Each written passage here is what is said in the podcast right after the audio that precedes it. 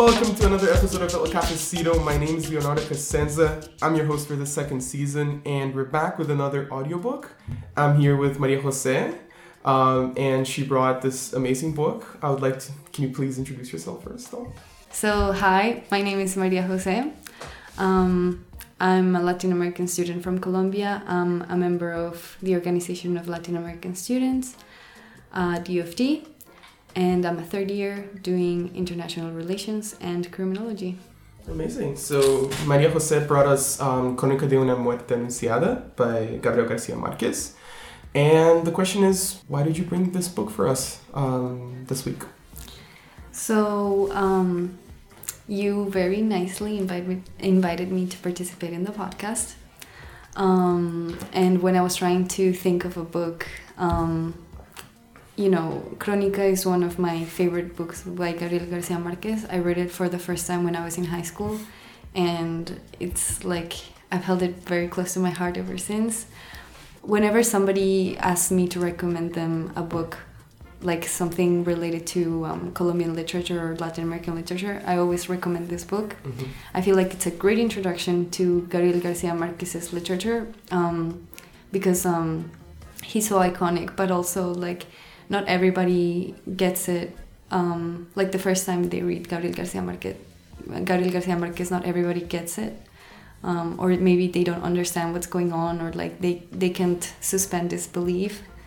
So I feel like Crónica is like in the in between of like the more complex books and then like the short stories. And I feel like it's just kind of like like um, talks about a theme or a concept that I'm very interested in because I'm a criminology student. So uh, like death, crime, uh, kind of town or village coming together um, within this narrative. And it, I also like it a lot because I feel like it is very representative of um, Colombian culture, especially in like the more rural areas or you know where there's smaller villages and all that.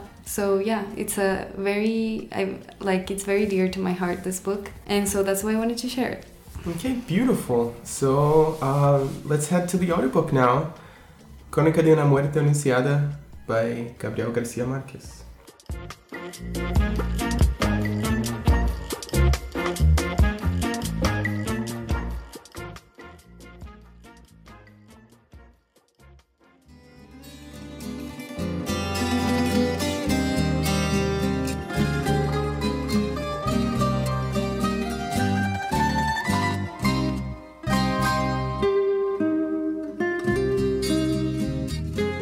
El día en que lo iban a matar, Santiago Nazar se levantó a las cinco y media de la mañana para esperar el buque en que llegaba el obispo. Había soñado que atravesaba un bosque de higuerones donde caía una llovizna tierna y por un instante fue feliz en el sueño, pero al despertar se sintió por completo salpicado de cagada de pájaros.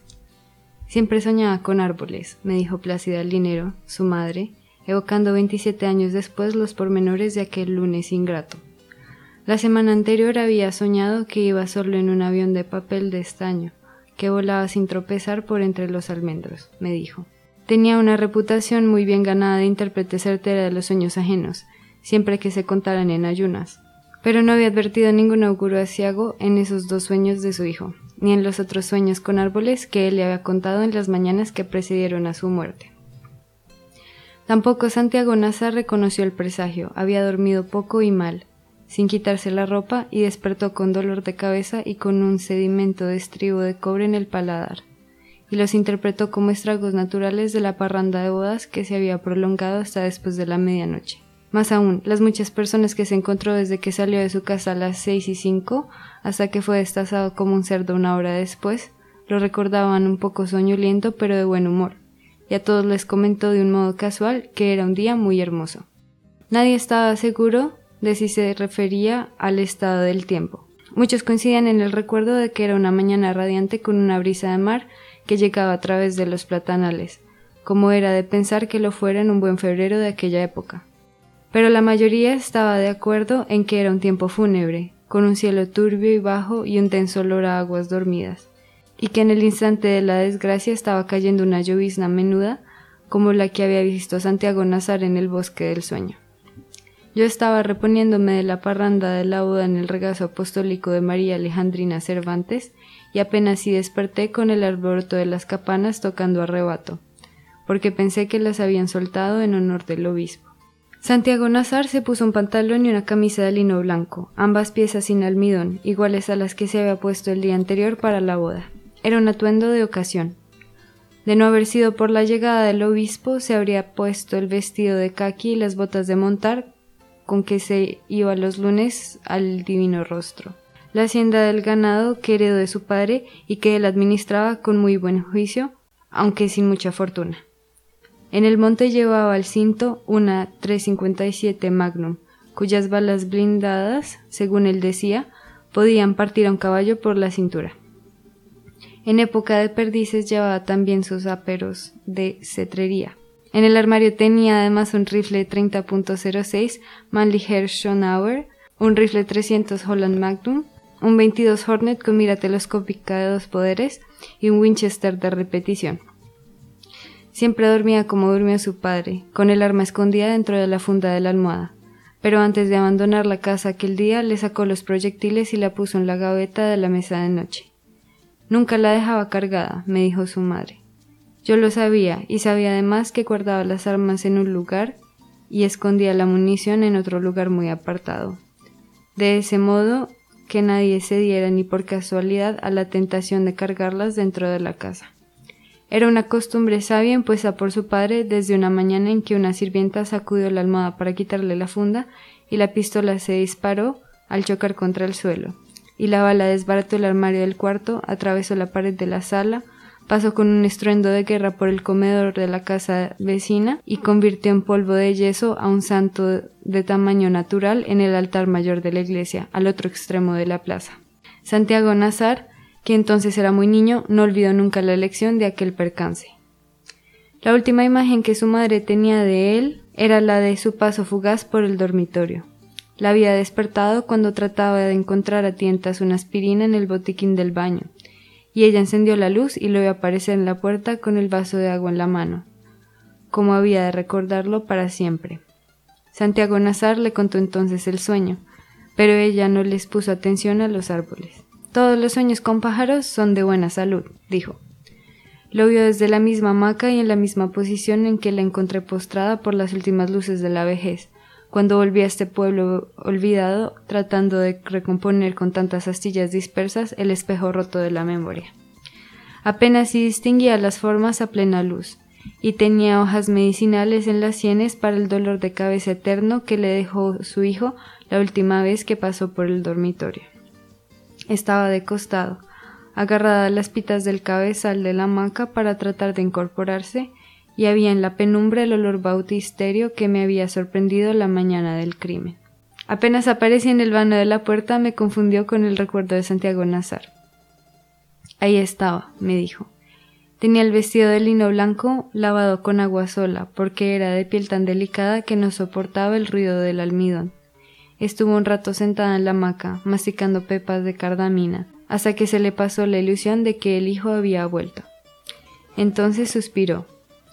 Fue el hombre de mi vida. Yo lo vi en su memoria. Había cumplido 21 años la última semana de enero y era esbelto y pálido, y tenía los párpados árabes y los cabellos rizados de su padre. Era el hijo único de un matrimonio de conveniencia que no tuvo un solo instante de felicidad pero él parecía feliz con su padre hasta que éste murió de repente tres años antes, y siguió pareciéndolo con la madre solitaria hasta el lunes de su muerte. De ella heredó el instinto. De su padre aprendió desde muy niño el dominio de las armas de fuego, el amor por los caballos y la maestranza de las aves de presas altas, pero de él aprendió también las buenas artes del valor y la prudencia. Hablaban en árabe entre ellos, pero no delante de Placida dinero para que no se sintiera excluida. Nunca se les dio armados en el pueblo y la única vez que trajeron sus halcones amaestrados fue para hacer una demostración de altanería en un bazar de caridad. La muerte de su padre lo había forzado a abandonar los estudios al término de la escuela secundaria, para hacerse cargo de la hacienda familiar. Por sus méritos propios, Santiago Nazar era alegre y pacífico y de corazón fácil. El día en que lo iban a matar, su madre creyó que él se había equivocado de fecha cuando lo vio vestido de blanco. Le recordé que era lunes, me dijo. pero él explicó que se había vestido de pontifical por si tenía ocasión de besarle el anillo al obispo. Ella no dio ninguna muestra de interés. Ni siquiera se bajara del buque, le dijo. Echará una bendición de compromiso como siempre y se irá por donde vino. Odia a este pueblo. Santiago Nazar sabía que era cierto, pero los fastos de la iglesia le causaban una fascinación irresistible.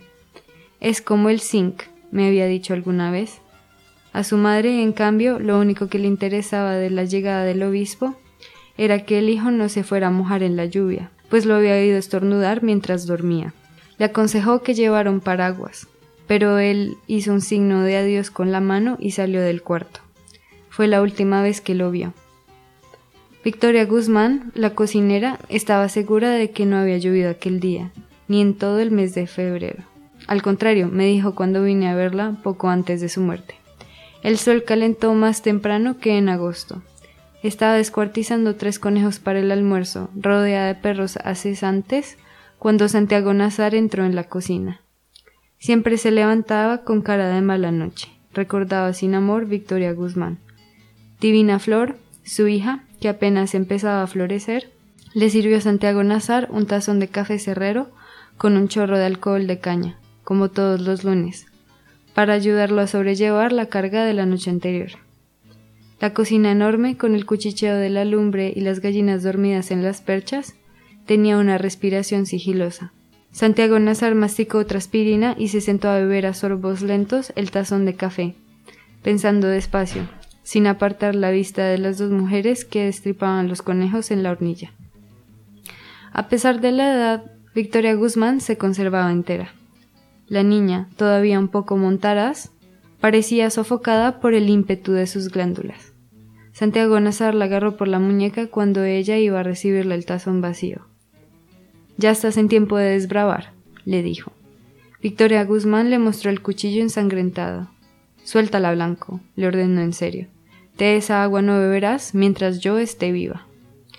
Había sido seducida por Ibrahim Nazar en la plenitud de la adolescencia. La había amado en secreto varios años en los establos de la hacienda y la llevó a servir en su casa cuando se le acabó el afecto.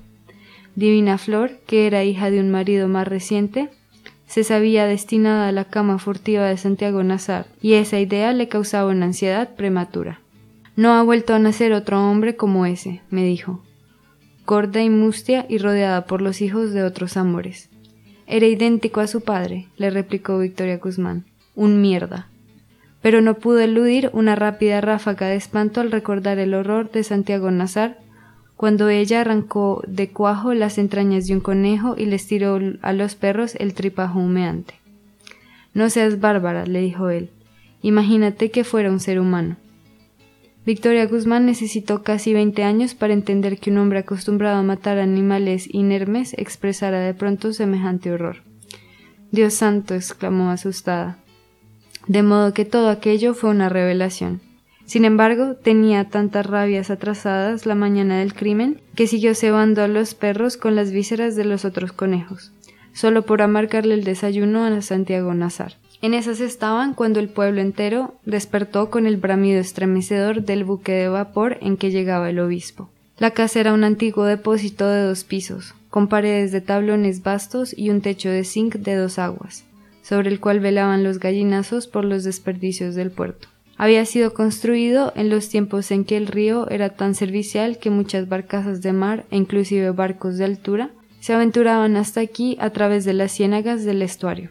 Cuando vino Ibrahim Nazar con los últimos árabes, al término de las guerras civiles, ya no llegaban los barcos de mar debido a las mudanzas del río, y el depósito estaba en desuso. Ibrahim Nazar lo compró a cualquier precio para poner una tienda de importación que nunca puso, y cuando se iba a casar lo convirtió en una casa para vivir.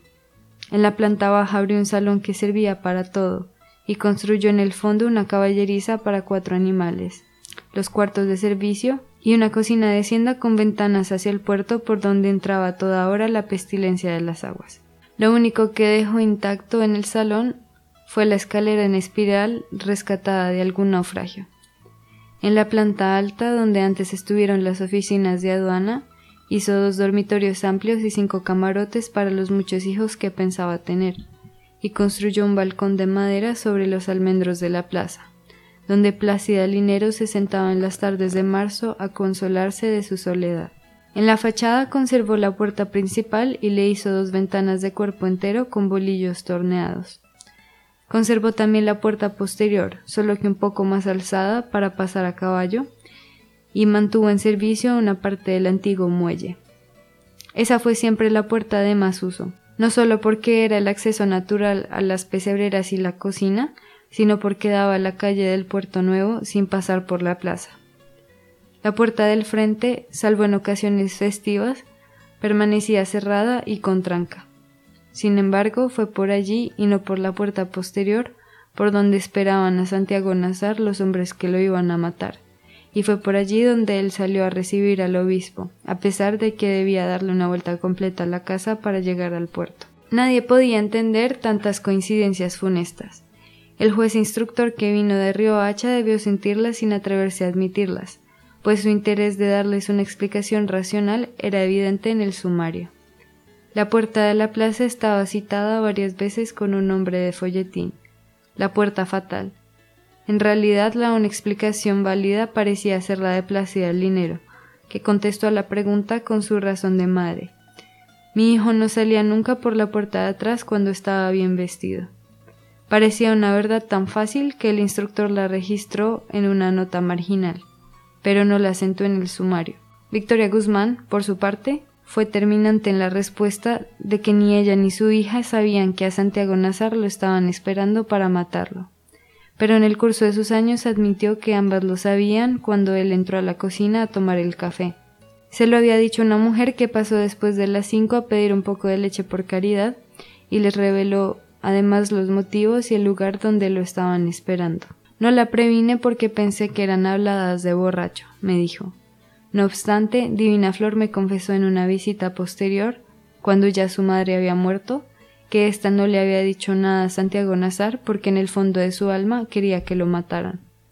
En cambio ella no lo previno porque entonces no era más que una niña asustada, incapaz de una decisión propia, y se había asustado mucho más cuando él agarró por la muñeca con una mano que sintió helada y pétrea, como una mano de muerto. Santiago Nazar atravesó a pasos largos la casa en penumbra, perseguido por los bramidos de júbilo del buque del obispo. Divina Flor se le adelantó para abrirle la puerta, tratando de no dejarse alcanzar por entre las jaulas de pájaros dormidos del comedor, por entre los muebles de mimbre y las macetas de lechos colgados de la sala. Pero cuando quitó la tranca de la puerta no pudo evitar otra vez la mano de Gavilán Carnicero. Me agarró toda la panocha, me dijo Divina Flor. Era lo que hacía siempre cuando me encontraba sola por los rincones de la casa. Pero aquel día no sentí el susto de siempre, sino unas ganas horribles de llorar. Se apartó para dejarlo salir y a través de la puerta entreabierta vio los almendros de la plaza, nevados por el resplandor del amanecer, pero no tuvo valor para ver nada más. Entonces se acabó el pito del buque y empezaron a cantar los gallos, me dijo. Era un alboroto tan grande que no podía creerse que hubiera tantos gallos en el pueblo y pensé que venían en el buque del obispo. Lo único que ella pudo hacer por el hombre que nunca había de ser suyo fue dejar la puerta sin tranca contra las órdenes de Plácida Linero, para que él pudiera entrar otra vez en caso de urgencia. Alguien que nunca fue identificado había metido por debajo de la puerta un papel dentro de un sobre, en el cual le avisaban a Santiago Nazar que lo estaban esperando para matarlo y le revelaban además el lugar y los motivos, y otros detalles muy precisos de la confabulación. El mensaje estaba en el suelo cuando Santiago Nazar salió de su casa, pero él no lo vio, ni lo vio Divina Flor, ni lo vio nadie hasta mucho después de que el crimen fue consumado. Habían dado las seis y aún seguían encendidas las luces públicas. En las ramas de los almendros y en algunos balcones estaban todavía las guirnaldas de colores de la boda y hubiera podido pensarse que acababan de colgarlas en honor del obispo. Pero la plaza cubierta de baldosas hasta el atrio de la iglesia, donde estaba el tablado de los músicos, parecía un muladar de botellas vacías y toda clase de desperdicios de la parranda pública. Cuando Santiago Nazar salió de su casa, varias personas corrían hacia el puerto, apremiadas por los bramidos del buque. El único lugar abierto en la plaza era una tienda de leche a un costado de la iglesia, donde estaban los dos hombres que esperaban a Santiago Nazar para matarlo. Clotilde Armenta, la dueña del negocio, fue la primera que lo vio en el resplandor del alba, y tuvo la impresión de que estaba vestido de aluminio. Ya parecía un fantasma, me dijo. Los hombres que lo iban a matar se habían dormido en los asientos, apretando en el regazo los cuchillos envueltos en periódicos, y Clotilde Armenta reprimió el aliento para no despertarlos. Eran gemelos, Pedro y Pablo Vicario. Tenían veinticuatro años y se parecían tanto que costaba trabajo distinguirlos. Eran de catadura espesa pero de buena índole, decía el sumario. Yo, que los conocía desde la escuela primaria, hubiera escrito lo mismo. Esa mañana llevaban todavía los vestidos de paño oscuro de la boda, demasiado gruesos y formales para el Caribe, y tenían el aspecto devastado por tantas horas de mala vida, pero habían cumplido con el deber de afeitarse. Aunque no habían dejado de beber desde la víspera de la parranda, ya no estaban borrachos al cabo de tres días, sino que parecían sonámbulos desvelados. Se habían dormido con las primeras auras del amanecer, después de casi tres horas de espera en la tienda de Clotilde Armenta, y aquel era su primer sueño desde el viernes. Apenas se habían despertado con el primer bramido del buque, pero el instinto los despertó por completo cuando Santiago Nazar salió de su casa. Ambos agarraron entonces el rollo de periódicos y Pedro Vicario empezó a levantarse. Por el amor de Dios, murmuró Clotilde Armenta, déjenlo para después, aunque sea por respeto al obispo. Fue un soplo del Espíritu Santo, repetía ella a menudo. En efecto, había sido una ocurrencia providencial, pero de una virtud momentánea. Al oírla, los gemelos vicarios reflexionaron, y el que se había levantado volvió a sentarse. Ambos siguieron con la mirada a Santiago Nazar cuando empezó a cruzar la plaza. Lo miraban más bien con lástima, decía Clotilde Armenta. Las niñas de la escuela de monjas atravesaron la plaza en ese momento trotando en desorden con sus uniformes de huérfanas. Plácida Linero tuvo razón. El obispo no se bajó del buque. Había mucha gente en el puerto, además de las autoridades y los niños de las escuelas, y por todas partes se veían los guacales de gallos bien cebados que le llevaban de regalo al obispo, porque la sopa de crestas era su plato predilecto. En el muelle de carga había tanta leña arrumada que el buque habría necesitado por lo menos dos horas para cargarla. Pero no se detuvo apareció en la vuelta del río, rezongando como un dragón, y entonces la banda de músicos empezó a tocar el himno del obispo, y los gallos se pusieron a cantar en los huacales y alborotaron a los otros gallos del pueblo. Por aquella época, los legendarios buques de rueda alimentados con leña estaban a punto de acabarse, y los pocos que quedaban en servicio ya no tenían pianola ni camarotes para la luna de miel, y apenas si lograban navegar contra la corriente. Pero este era nuevo, y tenía dos chimeneas en vez de una con la bandera pintada como un brazal, y la rueda de tablones de la popa le daba un ímpetu de barco de mar. En la baranda superior, junto al camarote del capitán, iba el obispo de sotana blanca con su séquito de españoles. Estaba haciendo un tiempo de Navidad, ha dicho mi hermana Margot.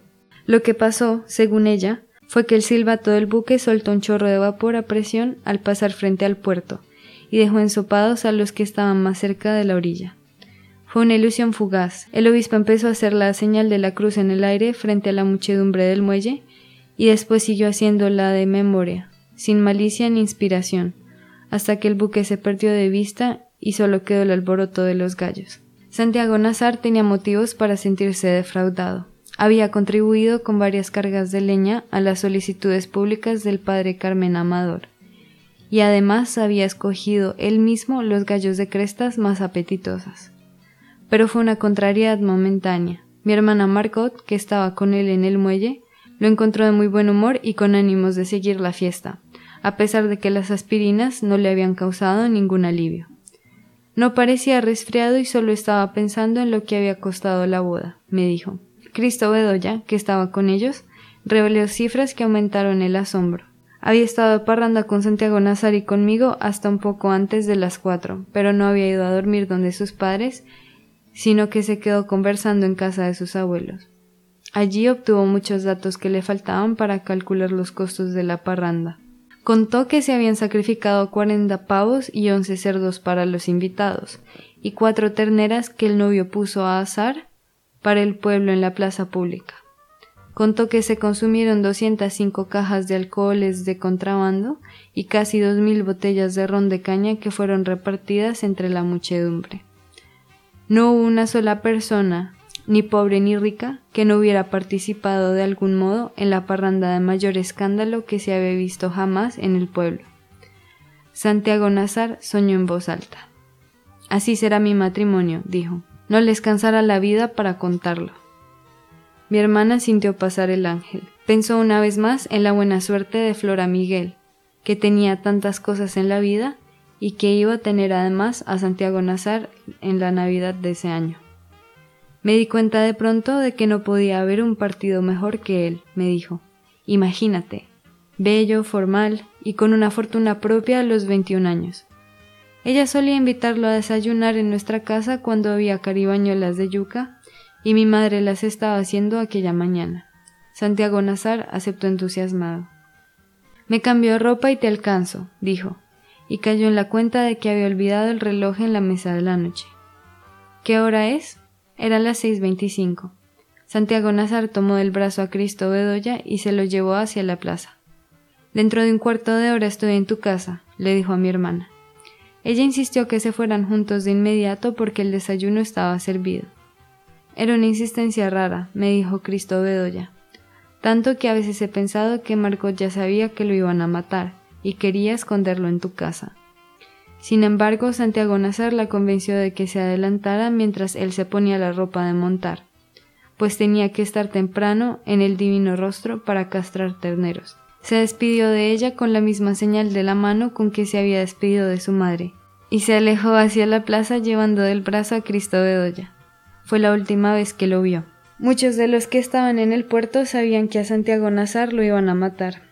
Don Lázaro Aponte, coronel de academia en uso de buen retiro y alcalde municipal desde hacía once años, le hizo un saludo con los dedos. Yo tenía mis razones muy reales para creer que ya no corría ningún peligro, me dijo. El padre Carmen Amador tampoco se preocupó. Cuando lo vi sano y salvo pensé que todo había sido un infundio. Me dijo Nadie se preocupó siquiera si Santiago Nazar estaba prevenido, porque a todos les pareció imposible que no lo estuviera. En realidad, mi hermana Margot era una de las pocas personas que todavía ignoraban que lo iban a matar. De haberlo sabido, me lo hubiera llevado para la casa aunque fuera amarrado, declaró al instructor. Era extraño que no lo supiera, pero él lo era mucho más que tampoco lo supiera mi madre, pues se enteraba de todo antes que nadie en la casa a pesar de que hacía años que no salía a la calle, ni siquiera para ir a misa. Yo apreciaba esa virtud suya desde que empecé a levantarme temprano para ir a la escuela. La encontraba como era en aquellos tiempos, lívida y sigilosa, barriendo el piso con la escoba de ramas en el resplandor ceniciento del amanecer, y entre cada sorbo de café me iba contando lo que había ocurrido en el mundo mientras nosotros dormíamos. Parecía tener hilos de comunicación secreta con la otra gente del pueblo sobre todo con la de su edad, y a veces nos sorprendía con noticias anticipadas que no hubiera podido conocer sino por artes de adivinación. Aquella mañana, sin embargo, no sintió el pálpito de la tragedia que se estaba gestando desde las tres de la madrugada. Había terminado de barrer el patio y cuando mi hermana Margot salía a recibir al obispo, la encontró moliendo la yuca para las caribañolas. Se oían gallos, suele decir mi madre recordando aquel día pero nunca relacionó el alboroto distante con la llegada del obispo, sino con los últimos rezagos de la boda. Nuestra casa estaba lejos de la plaza grande, en un bosque de mangos frente al río. Mi hermana Margot había ido hasta el puerto caminando por la orilla, y la gente estaba demasiado excitada con la visita del obispo para ocuparse de otras novedades. Habían puesto a los enfermos acostados en los portales para que recibieran la medicina de Dios, y las mujeres salían corriendo de los patios con pavos y lechones y toda clase de cosas de comer, y desde la orilla opuesta llegaban canoas adornadas de flores. Pero después de que el obispo pasó sin dejar su huella en la tierra, la otra noticia reprimida alcanzó su tamaño de escándalo. Entonces fue cuando mi hermana Margot la conoció completa y de un modo brutal. Ángela Vicario, la hermosa muchacha que se había casado el día anterior, había sido devuelta a la casa de sus padres, porque el esposo encontró que no era virgen. Sentí que era yo la que me iba a morir, dijo mi hermana. Pero por más que volteaban el cuento al derecho y al revés, nadie podía explicarme cómo fue que el pobre Santiago Nazar terminó comprometido en semejante enredo. Lo único que sabían con seguridad era que los hermanos de Ángela Vicario lo estaban esperando para matarlo.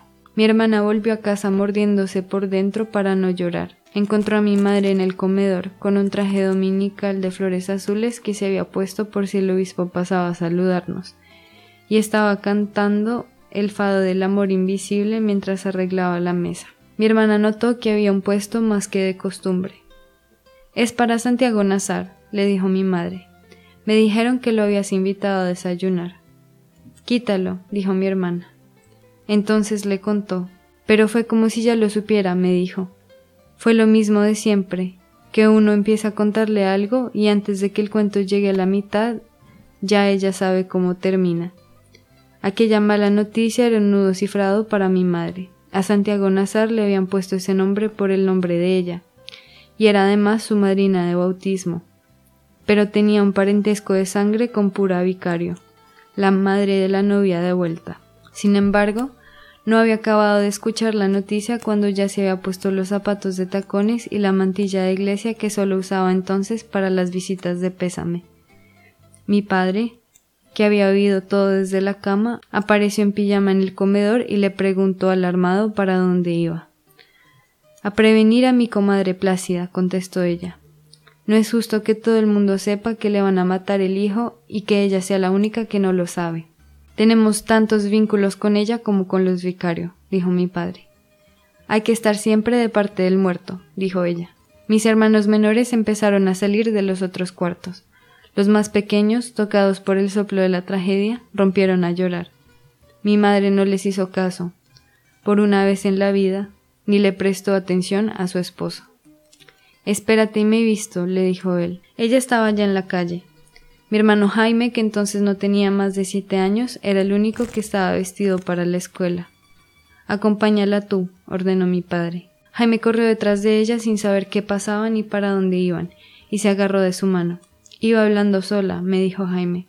Hombres de mala ley, decía en voz muy baja. Animales de mierda que no son capaces de hacer nada que no sean desgracias. No se daba cuenta ni siquiera de que llevaba al niño de la mano. Debieron pensar que me había vuelto loca, me dijo.